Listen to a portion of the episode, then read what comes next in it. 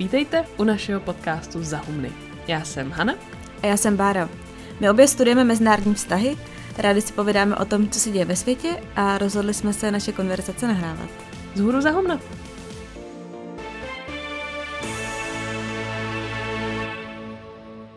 Člověk má tendenci se cítit líp, když má průšvih i někdo jiný než on sám. A jeden takový průšvih je určitě i brexitová Británie. Já jsem se na svém Instagramu minulý týden ptala, jak se na tom se znalostmi o Brexitu a devadesát čtyři procent lidí řeklo, že je to pro ně, teď cituju své vlastní kultivovaná slova, jedno velký what the fuck. Což je pro nás dobrá zpráva, protože dnešní podcast bude právě o Brexitu. My tuhle epizodu natáčíme ve středu a včera se zveřejnily výsledky hlasování britských konzervativců o tom, kdo bude jejich nový předseda. Vyhrál, jak asi většina tuší, Boris Johnson a ten je teď premiérem. Je to další takový milník celého toho brexitového příběhu a asi tak trochu i ideální příležitost si připomenout, kam se Brexit za ty tři roky, protože to jsou už tři roky od referenda, kam se to vlastně celý posunulo a co se dneska v Británii děje. My jako rozhodně tuhle epizodu nechceme pojmout jako nějaký všeobjímající vysvětlení, spíš nějak stručně načrtneme osud celého toho příběhu, včetně momentů a souvislostí, které aspoň nám dvěma přijdou důležitý. Plus budeme přihazovat nějaký postranní informace i k Johnsonovi samotnému, protože nás zajímá nejenom jako britský premiér, ale on se vlastně tím celým brexitovým příběhem proplítá úplně od jeho začátku.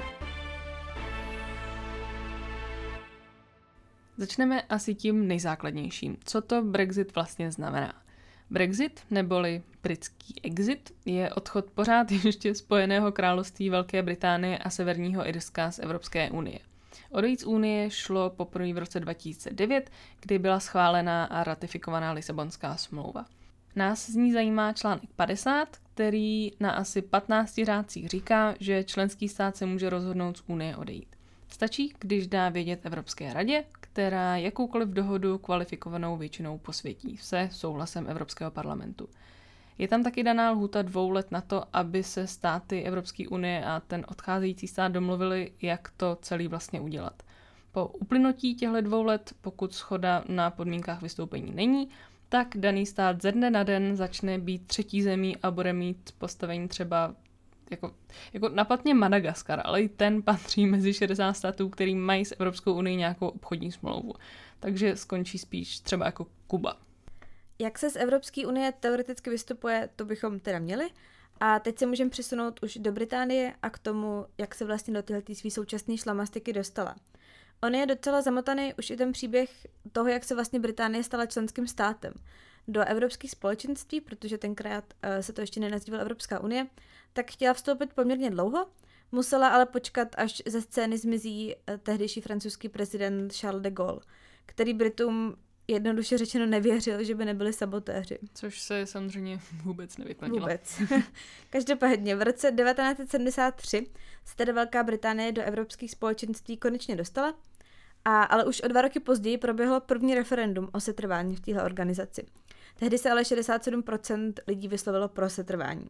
Volání po vystoupení z evropských struktur v té době šlo hlavně zleva, čili od laboristické strany, ale v devadesátkách se to otočilo a kritika od té doby přichází hlavně zprava. Po Maastrichtské smlouvě, kdy se společenství změnilo na Evropskou unii. A právě v téhle době se na scéně začíná objevovat Alexander Boris de Pfeffel Johnson, což je jeho celé jméno, což jsme ani jedno z nás nevěděli, než jsme začali připravovat tenhle podcast. Nicméně, po absolvování prestižní soukromé školy Eton a studiu na Oxfordu začal pracovat jako novinář. Z jedních novin ho ale vyhodili za vymyšlenou citaci, načež ale neskončil na dlažbě, místo toho odjel v roce devatenáct set osmdesát devět do Bruselu jako zpravodaj Daily Telegraph. Tam se mu poprvé dostalo obrovské pozornosti, protože jeho zprávy z Bruselu byly jedním ze základů toho devadesátkového britského euroskepticismu. Johnson psal o unii jako o spolku, kde rozhodují zákažní Francouzi a pravidly posedlí Němci, kteří chtějí na všechny uvalit nesmyslné regulace. Když se podíváte, co si o, o těch jeho tehdejších textech mysleli někteří jiní novináři, tak z jejich výpovědí Johnson vyvstává jako někdo, kdo má cit pro show, ale kdo si s fakty hlavu úplně dvakrát neláme.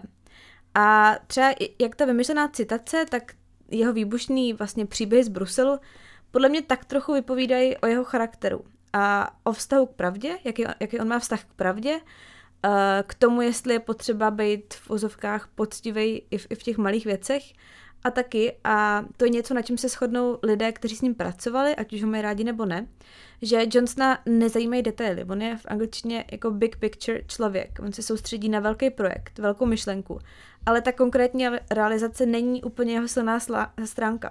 A obecně mu lidé moc nevěří, dělají si z něj srandu a třeba za jeho osm let jako starosty Londýna on stihl udělat vlastně spoustu přešlapů, takže vstupuje do toho úřadu jako někdo, kdo prostě má nějakou silnou pověst. No a taky k tomu ještě se přidá, že se vlastně neví, kolik má nemanželských dětí.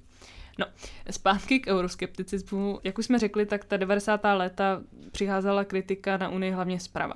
V roce devatenáct devadesát tři byla navíc založena strana U K I P, U K Independence Party, nebo strana za britskou nezávislost, která je vlastně politickým stělesněním touhy odejít z Evropské unie. Spolu založil a později ji vedl Nigel Farage, což je asi nejvýraznější protievropský politik. A ty nechvalné zprávy o Bruselu se v té době množily, s východním rozšířením začaly přicházet pracovníci z východu a do toho pak ještě přišla finanční krize. To nás dovádí až úplně k těm jako nedávným událostem, k předvolebnímu boji v roce dva tisíce patnáct, kdy tehdejší premiér David Cameron slíbil, že pokud jeho konzervativci opět vyhrajou, tak on uspořádá referendum o vystoupení z Evropské unie. A ty volby vyhrál a i když se mu do toho asi moc nechtělo, tak po nátlaku toho euroskeptického křídla konzervativců on ten svůj předvolební slib splnil a referendum vyhlásil. No a to započalo kampaň, ke které se teď všichni vrací jako k jednomu ze zásadních momentů evropského populismu. O té kampani před referendem byl natočený skvělý film, který se jmenuje Brexit and Civil War, který události docela hezky popisuje a má na to hodinu a půl, na rozdíl o nás, takže na ten se určitě podívejte, pokud se chcete o tom dozvědět víc. A hraje tam Benedict Cumberbatch, což musíte vědět. Přesně tak, takže teď už víte všechno, abyste se na ně podívali. Ale my to jenom shrneme, takže ve zkratce dvě velké skupiny byly Remainers a Leavers, tedy ti, co chtěli v Unii zůstat a ti, co chtěli z Unie odejít. K prvním se řadily vlastně všechny politické strany, kromě zmíněného UKIPu a irských unionistů. A sami konzervativci, kteří byli tedy u moci, tak byli rozděleni. Premiér Cameron, jak jsem říkala, on se vyslovil pro Remain, pro setrvání v Unii, ale řada prominentních konzervativců, včetně členů vlády, vedla kampaň za odchod. Pro setrvání byly taky všechny asi jakoby trochu politicky nekorektně řečeno elity, protože z hlediska ekonomického, politického všechno mluvilo proto, že Brexit není úplně dobrý nápad. Některé skupiny obyvatel ale ty výhody členství v Evropské unii prostě neviděli, nebo je nepovažovali za dostačující, protože četli Daily Mail nebo třeba Borise v Telegrafu, nebo se báli volného pohybu a ne- nelíbili se jim Rumuni a Poláci, kteří ve velkém do Británie přišli. A pak jsou to ještě skupiny jako naši staří známí rybáři z první epizody, kterým z jejich osobního hlediska Evropská unie opravdu reálně nepřidá. No a na všechny tyhle se zaměřily primárně dvě kampaně. Ta první se jmenovala Leave E U a její tváří byl už zmiňovaný Nigel Farage. A financovali například i miliardář Aaron Banks. S nadsázkou větší se dá říct, že to byla tak trochu mafiánská kampaň, která byla i v kontaktu s nechválně proslulou firmou Cambridge Analytica. Momentálně se britský novináři, ale i některé výbory britského parlamentu dost intenzivně zabývají tím, jakou roli v celé kampani se hrály nejrůznější toky všelijak pochybných peněz nebo cizí státy, jako třeba Rusko. A je to celý jako zajímavý, ale neskutečně složitý příběh, o kterém se momentálně nedá asi ještě říct žádný definitivní závěr. A druhá kampaň vedle Leave E U byla Vote Leave. Jejíž tváří se stal Boris Johnson a jeho kolega Michael Gove, tehdejší ministr spravedlnosti.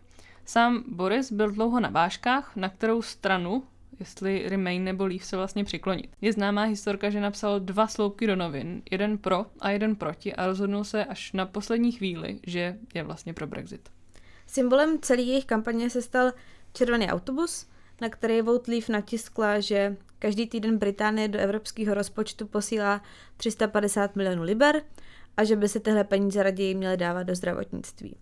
Ve skutečnosti je to, ta částka je samozřejmě jiná, protože o ty částky oni jak si jako zapomněli odečíst příjmy, tedy peníze, které přichází z Evropské unie do Británie, a slevy, který vyjednala už kdysi dávno Margaret Thatcher. Kdo naopak utrácel příliš, byla samotná kampaň Vote Leave, která podle volební komise porušila zákon, když na své aktivity dala víc, než měla povolené. A úplně čerstvá zpráva je, že mozek v uvozovkách stojící za vote leave Dominic Cummings, na kterého se soustředí i ten zmiňovaný film, se stane jedním ze dvou hlavních poradců premiéra Johnsona. Eh, gratulujeme. Já už to jenom uzavřu tuhle část tím, že eh, i když vlastně obě tyhle kampaně jsou dodnes opředeny kontroverzemi, tak to jejich snažení bylo úspěšný a dvacátého třetího června dva tisíce šestnáct Britové odhlasovali, že chtějí odejít z Evropské unie. Hned po vyhlášení výsledku referenda, tak tehdejší premiér David Cameron odstoupil a konzervativci hledali nového lídra. Favoritem byl už tehdy Boris Johnson, ale jeho brexitový parťák Michael Gove, který ho měl podporovat, tak místo toho prohlásil, že Boris není kompetentní být v čele země a tři hodiny předtím, než se uzavřely nominace, tak sám ohlásil kandidaturu. Johnson se stáhnul a nakonec v boji zůstala už jenom Theresa May. A ta tady v červenci dva tisíce šestnáct zasedla v čele konzervativní vlády. Theresa May po zvolení slíbila, že v první čtvrtině roku dva tisíce sedmnáct spustí ten slavný článek padesát. A protože je to dcera Faráře, tak byla počestná, svůj slib dodržela a dvacátého devátého března dva tisíce sedmnáct odeslala dopis do Bruselu. Velký špatný ale bylo, že na odchod z Evropské unie pořád nebyly vůbec žádný plány. David Cameron dokonce zakázal svým úředníkům je vypracovat, protože se bál, že by je někdo dal novinářům, nebo že by unikli na veřejnost. Když tedy mělo začít vyjednávání s Evropskou unií, najednou britská vláda stavěla své plány na zelený louce. Od spuštění článku padesát nastalo dohodování, kdo co vlastně chce. Theresa May to vyjádřila svými památnými slovy Brexit means Brexit, Brexit znamená Brexit, což je super, ale Brexit ve skutečnosti mohl znamenat prakticky cokoliv. Budoucí vztah s Evropskou unií může vypadat všelijak. Podívejme se na to, jaký vztahy a podmínky má nečlen Norsko a nečlen Rusko. Na tom je nejhorší, že nic takového, jako celou tu komplexnost toho problému, v sobě samozřejmě ta velmi jednoduchá otázka v referendu, jestli si přejete opustit Evropskou unii, vůbec nezahrnovala. A vlastně až teprve poté, co si Britové odhlasovali, že chtějí odejít, tak tohle všechno začali řešit. A přišel boj v uvozovkách na dvou frontách. Jednak v Bruselu s ostatními členskými státy, kde se začalo jednat v červnu dva tisíce sedmnáct, ale i doma v Británii mezi sebou. A ten domácí boj si Mayová sama dost komplikovala, protože ona vlastně teoreticky mohla v klidu vládnout až do roku dva tisíce dvacet, ale průzkumy veřejného mínění i tady vycházely docela dobře. A tak se v dubnu dva tisíce sedmnáct rozhodla narychlo na červen uspořádat předčasné volby. Doufala tím, že bude mít jako větší většinu a tím pádem silnější mandát k vyjednávání s Evropskou unií. A tím pádem i jednodušší prosazování věcí v parlamentu, protože ten musí jakoukoliv případnou dohodu, kterou by s Evropskou unií vyjednala, tak parlament ji musí odsouhlasit. No a teď, jak bychom to řekli slušně, moc to nevyšlo. Ten výsledek ji neskutečně politicky oslabil a i když konzervativci vyhráli, tak získali méně křesel, než měli předtím. Theresa May musela utvořit menšinovou vládu s podporou menší strany a nakonec se dohodla s demokratickou unionistickou stranou D U P, což jsou severní Irové, kteří fandí spojenectví s Velkou Británií a jsou jako extrémně konzervativní a občas jsou označovaní i za krajní pravici. Tak a v téhle sestavě se měla Británie dohodnout na tom, co dál, co vlastně chtějí a jestli to přijme dvacet sedm zbývajících členských států. A v červenci dva tisíce osmnáct, tedy rok od počátku vyjednávání, dva roky po referendu, tak se vláda konečně na něčem dohodla. Takzvaný plán z Chequers obsahoval oficiální pozici a cíle vlády Theresy May jako nějaký výchozí bod pro další jednání s Evropskou unií. Jako se vším ohledně Brexitu, hodně lidem se, ta, se ten plán z Chequers nelíbil a rezignovalo kvůli tomu i několik ministrů, včetně tehdejšího ministra zahraničí Borise Johnsona. Já jsem nedávno četla článek, že lidi na ministerstvu zahraničí dodnes na ten den, kdy Johnson rezignoval, vzpomínají nebo o tom mluví jako o takzvaném dnu nezávislosti, což toť asi vše k úspěchům no, Borise Johnsona na ministerstvu zahraničí. Ano. Nicméně o pár měsíců později spatřila světlo světa dohoda s Evropskou unií. Jako ta dohoda, neboli withdrawal agreement, se označují ve skutečnosti dva dokumenty. Je to jednak samotná dohoda o vystoupení, která ošetřuje status různých občanů nebo postup na hranicích, například kvůli celním kontrolám. K tomu je ještě přilepená takzvaná politická deklarace, kde se praví, co zhruba budou strany chtít při nastavování nějakých budoucích vztahů. Takže to, co se teď řeší, je jen odchod z Unie, ten samotný akt odejítí.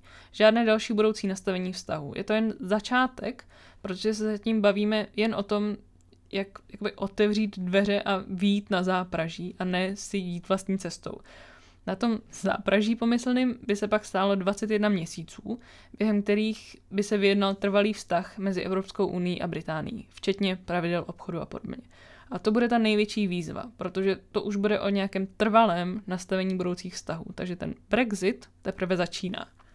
Já k tomu mám jenom takovou jako vsuvku od mojí, to je argument mý uh, ultimátně jako nejoblíbenější profesorky z Cambridge Helen Thompson a i tak trochu kritika toho, jak je ten článek padesát napsaný, protože tím, že celý ten proces odluky trvá několik let, tak je téměř nevyhnutelný, že tu domácí politiku a společnost rozbouří, protože téma tak velký jako odchod z Evropské unie bude vždycky tu danou společnost polarizovat. A to se dá hezky ukázat na osudu té dohody, kterou vyjednala premiérka. Tu dohodu musí schválit britský parlament. No, hlasovala se o ní třikrát, ani jednou neprošla, protože premiérka nebyla schopná přimět ani svoji vlastní stranu, aby dohodu unblock podpořila. Tahle nejednota vedla až k tomu, že se datum Brexitu, původně dvacátého devátého března dva tisíce devatenáct, dvakrát odložilo. Nejdřív na červen dva tisíce devatenáct a teď na říjen. Vlastně kritika se na tu dohodu snesla jako z různých důvodů. Někdo ji vyčítá pokračující závislost na Evropské unii, naopak někomu se zase zdá, že by se Velká Británie od Evropské unie odpoutala až příliš.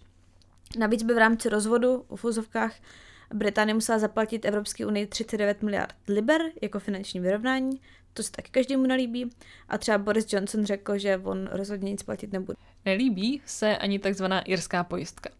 Ta má zajistit, že v případě, že by se po Brexitu nepodařilo vymyslet nějaký rozumný budoucí vztah, tak se za žádných okolností nevytvoří hranice mezi Severním Irskem, patřícím k Británii, a Republikou Irsko, členem Evropské unie. Tam se horko těžko podařilo zastavit násilí a boje v devadesátých letech a rovnováha je tak křehká, že hranice, která by musela vzniknout kvůli hraničním kontrolám, by mohla situaci zase o dost zhoršit. Severní Irsko by v rámci pojistky mělo zvláštní status a tahle část Británie by tak musela zůstat součástí jednotného trhu, což by znamenalo hraniční kontroly mezi zbytkem Británie a Severním Irskem. Nebo by rovnou celá Británie zůstala součástí jednotného trhu a tak by to byl vlastně tak trochu Brexit bez Brexitu. Tady opět narážíme na tu smůlu Mayové, že musela jít do koalice s irskými nacionalisty, protože ti představu jakýhokoliv oddělení Severního Irska od zbytku Británie jako zásadně odmítají. No, nejsou ale jediní. Tu irskou pojistku nechce vlastně nikdo, protože by se mohlo stát, že se z dočasné pojistky stane trvalé řešení a hranici uvnitř vlastního státu fakt jako nechcete. Ještě než se vrhneme na tu úplně nej- nejčerstvější situaci a vlastně už to tak nějak úplně ukončíme, tak bych si dovolila takovou menší teoretickou odbočku, která ale vlastně jako velmi souvisí se všemi těmi domácími zvraty a eskapádami, jimiž vlastně je premiér Boris Johnson jenom takový nejčerstvější vyústění. Protože Brexit vlastně v mnoha ohledech úplně vymknul britský politický a ústavní systém z kloubů. A v tomhle jako abnormálním prostředí se bude nástupce Theresy Mayové muset pohybovat. Souvisí to s tím, že Británie je tradičně parlamentní demokracií a parlament tak hraje v zemi zásadní roli.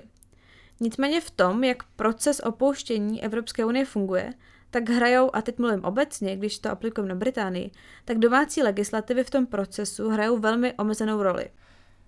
Když britský parlament vládě odsouhlasil aktivaci článku padesát a vláda začala vyjednávat, tak jediná role, která potom už parlamentu připadla, byla buď finální verzi dohody odsouhlasit a nebo zamítnout.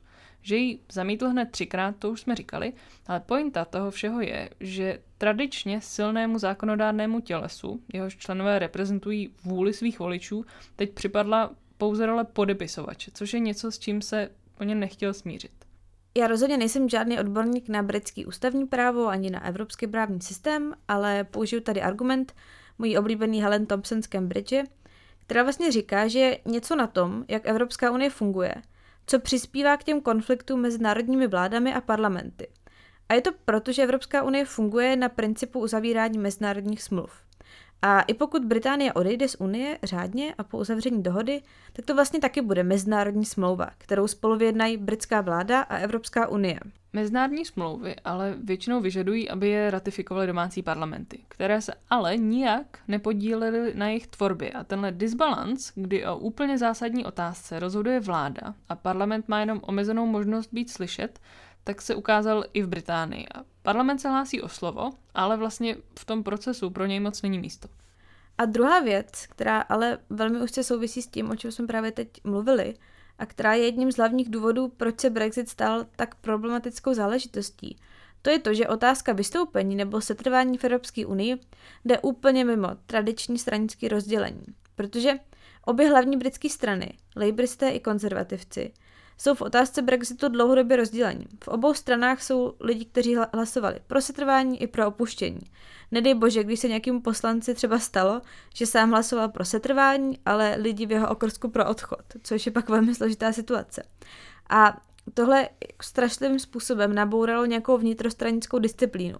A obě strany vlastně nebyly doposavat schopný se vnitřně shodnout na postoji k Brexitu, který by uspokojil všechny, jak poslance té strany, tak i voliče. Takže například u konzervativců jsme dnes v situaci, kdy máme vládu, která si sice opírá zatím ještě o důvěru v parlamentu, není ale schopná si ty své vlastní poslance jakoby srovnat do latě, aby odhlasovali dohodu vlastní premiérky.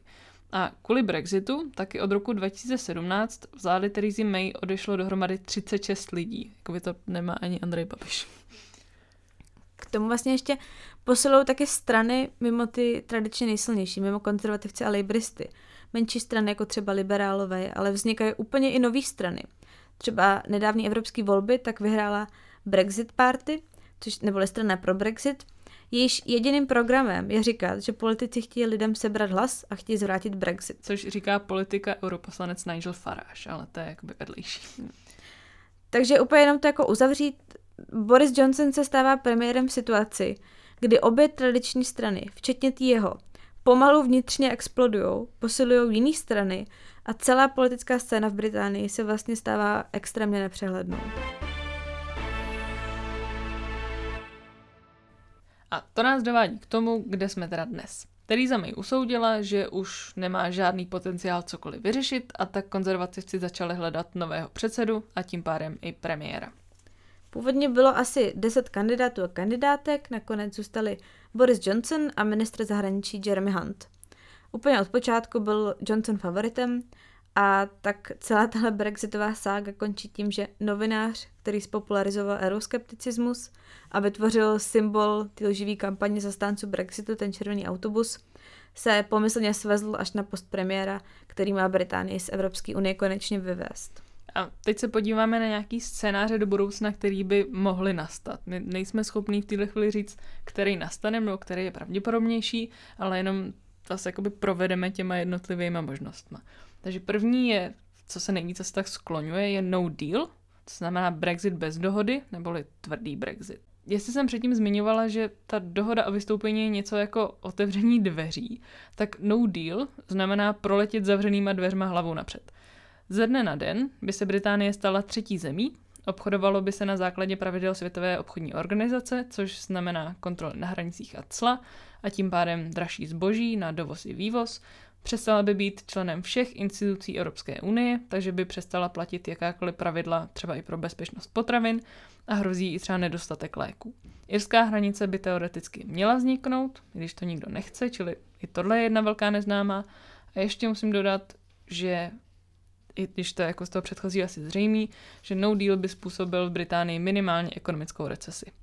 Další možností je změna dohody, protože ta dohoda, který jsme ji, což je jako jediná dohoda, dohoda, kterou máme, tak třikrát neprošla v tom parlamentu a je velmi malá šance na to, že ještě někdy projde, nikdo ji nechce a politickým žargonem řečeno je velmi toxická. Nicméně pozice Evropské unie konstantně je, že nic jiného už vyjednávat nebude. Možná by se dala změnit ta politická deklarace, ta druhá část, kde vlastně strany říkají, jak zhruba má vypadat jejich budoucí vztah. Tam by se dalo třeba udělat prohlášení o té irské pojistce, těžko říct, jestli to Brity uspokojí, podle současného politického klimatu spíš ne. Johnson sám několikrát deklaroval, že si myslí, že se celá smlouva vyjedná znovu a líp, Těžko ale říct, ty se tomu věří, aspoň on sám. No. Další možnost je ještě další odklad. Ten odchod z Unie, který měl původně proběhnout dvacátého devátého března dva tisíce devatenáct, byl už dvakrát posunut. A dal by se samozřejmě posunout asi ještě znovu. Jelikož ale Johnson prohlásil, že třicátého prvního října je to, cituju, do or die, tak to není pravděpodobné, i když u něj člověk zase nikdy neví. Dalo by se to třeba zaobalit tak, že jde jenom o prodloužení kvůli prosazení nějakých nutných zákonů a podobně. Viz naše první epizoda, rámování je polovina úspěchu. Nesmíme ale i tady zapomínat na tu druhou stranu té rovnice, což je Evropská unie, a mnozí evropští politici momentálně naprosto odmítají jakýkoliv další prodloužení. Tak, což nás přivádí k další, příliš nepravděpodobné možnosti. Druhý referendum nebyly People's Vote.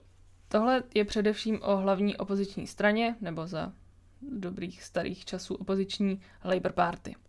Ta má ale obrovský vnitřní problémy a navíc se za celou tu dlouhou dobu nedokázala shodnout na svém postoji k Brexitu. Oni nějak asi intuitivně cítí, že by měli být spíš pro setrvání v Unii, ale předseda Labouristu Corbyn Evropskou unii jako nesnáší v vozovkách a proto mu to asi nejde úplně přes pusu. Každopádně nedávno se Labour rozhodli oficiálně podpořit druhý referendum. Ať už by se britská vláda rozhodla jakkoliv, tak by jejich rozhodnutí měla podpořit většina voličů v druhém referendu. Problém je ale to, že to referendum trvá zorganizovat několik týdnů. Takže je otázka, jestli by se to do konce října vlastně stihlo. Což nás přivádí k další možnosti, že by se Brexit úplně odvolal a zrušil. Mohlo by se nějakým zázrakem stát, že se britská vláda rozhodne celý Brexit odpískat. V článku padesát se o tom nic nepíše, Evropský soudní dvůr ale loni řekl, že Británie může jednostranně svoji žádost o vystoupení stáhnout a jelo by se dál, jako by se nic nestalo. Podmínkou ale je, že to musí být v dobré víře.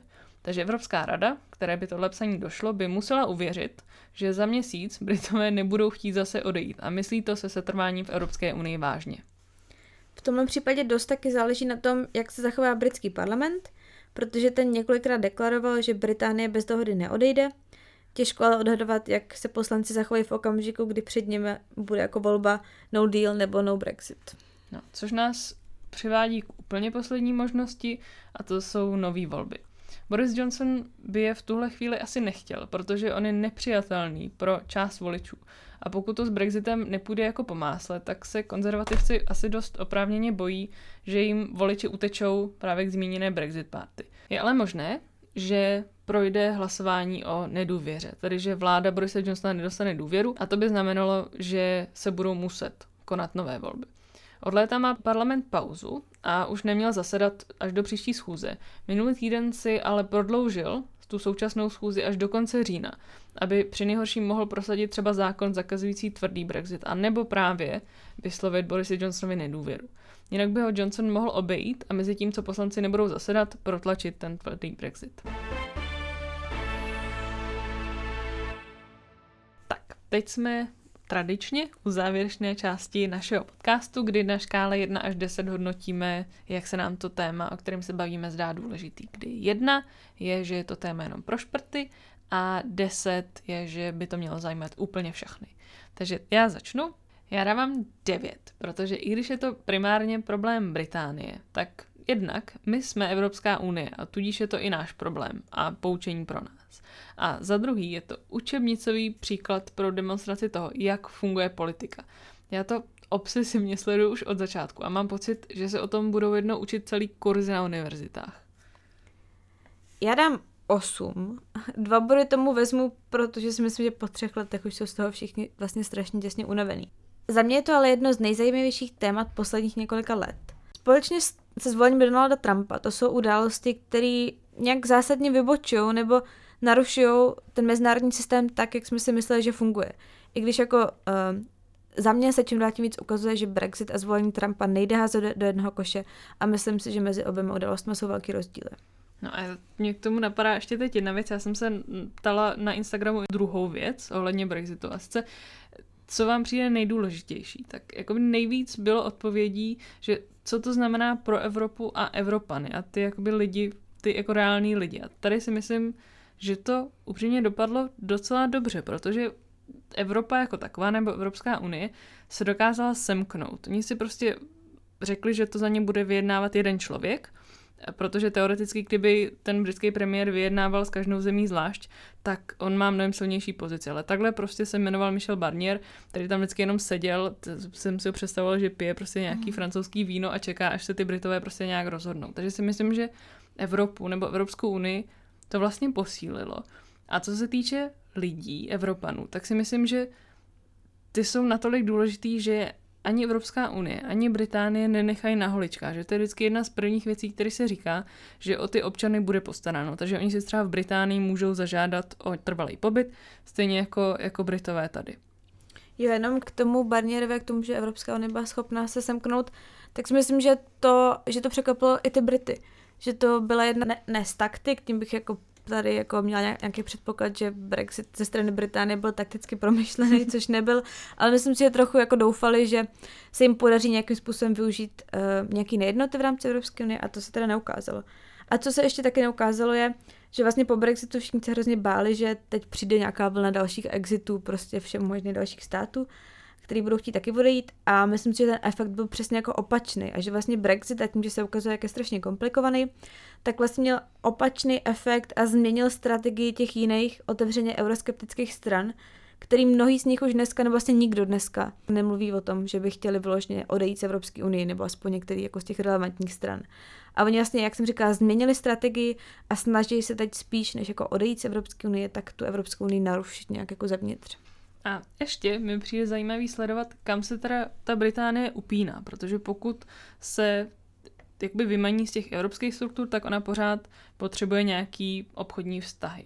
A oni si jednak mysleli, že se vrátí k těm starým dobrým časům Commonwealthu, ale potřebují taky Spojený státy a to mně přijde hrozně super, že vlastně na sebe natrefili teď prostě Boris Johnson a Trump. Boris Johnson se jako často říká britský Trump a Trump se tím taky včera jako chlubil, je, je to hrozně skvělý. A mně přijde hrozně dobrý sledovat tady ten jejich konflikt, protože oni jsou oba, se jim vytýká, že jsou prostě egomaniaci a podobně a že jsou Boris Johnson jenom pro sebe a Trump už když už pro nějakou zemi, tak America first. A tady, oni, Boris Johnson, Trumpa teď hrozně potřebuje a já se hrozně těším na to, jak to dopadne. Oni až doteď vlastně ty jejich vztahy spolu byly výborný, že jo, jakože oni prostě si notujou a všechno a já si vzpomínám, když tehdy Trump přijel na návštěvu Británie, tak první, co udělali, že dal rozhovor nevím komu, někomu jako Sanu a řekl, že prostě Johnson by byl skvělý premiér a pak teda šel na návštěvu k té Mayový, což je prostě trapný. A, ale Trump, jakože jo, Trump na nikoho nebere ohled. Právě. A tak je otázka, jestli ho vezme tady na starého kamaráda Borise a nabídne mu nějakou obchodní dohodu třeba. Uh, no, každopádně můj úplně jako poslední bod je, že vlastně mě fascinuje, jak neskutečně zamotaná ta situace dneska je, protože proti sobě v Británii, ale jako v Evropě působí tak strašně moc protichůdných tendencí. Když jsme se třeba bavili o tom parlamentu, tak oni byli schopní se shodnout na tom a odhlasovat si, že bez dohody Británie nepůjde. Ale už nebyli schopní se shodnout na tom, jak Británie odejde, neschválili žádnou dohodu, ale nějak se jako odejít musí. A nebo se třeba odejít nemusí, pokud se rozhodnou tu svoji žádost stáhnout. Ale pak tam zase máte tu Brexit stranu, která bude podle mě křičet, že se v Británii znásilňuje demokracie v přímém přenosu. A tady prostě můžeme víc takovýhle prostě jako překrývat a přebíjet jeden scénář jiným. Prostě to chaos na entou. A podle mě nikdo, ani Boris Johnson, netuší, co dělat a jak to vlastně dopadne.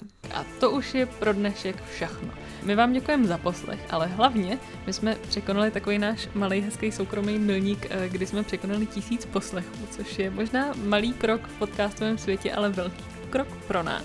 Pro naše humna. Takže my vám moc děkujeme za všechny tyhle poslechy i poslech téhle epizody.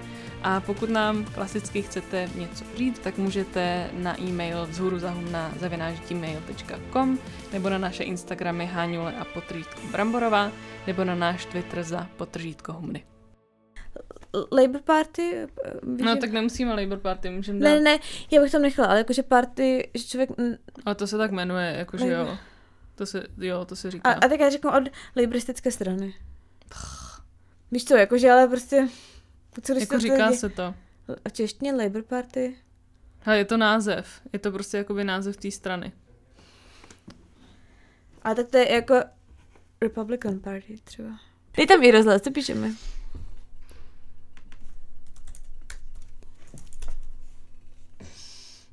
Yes! Yes! A když tam máš liberistická strana? Používají obojí.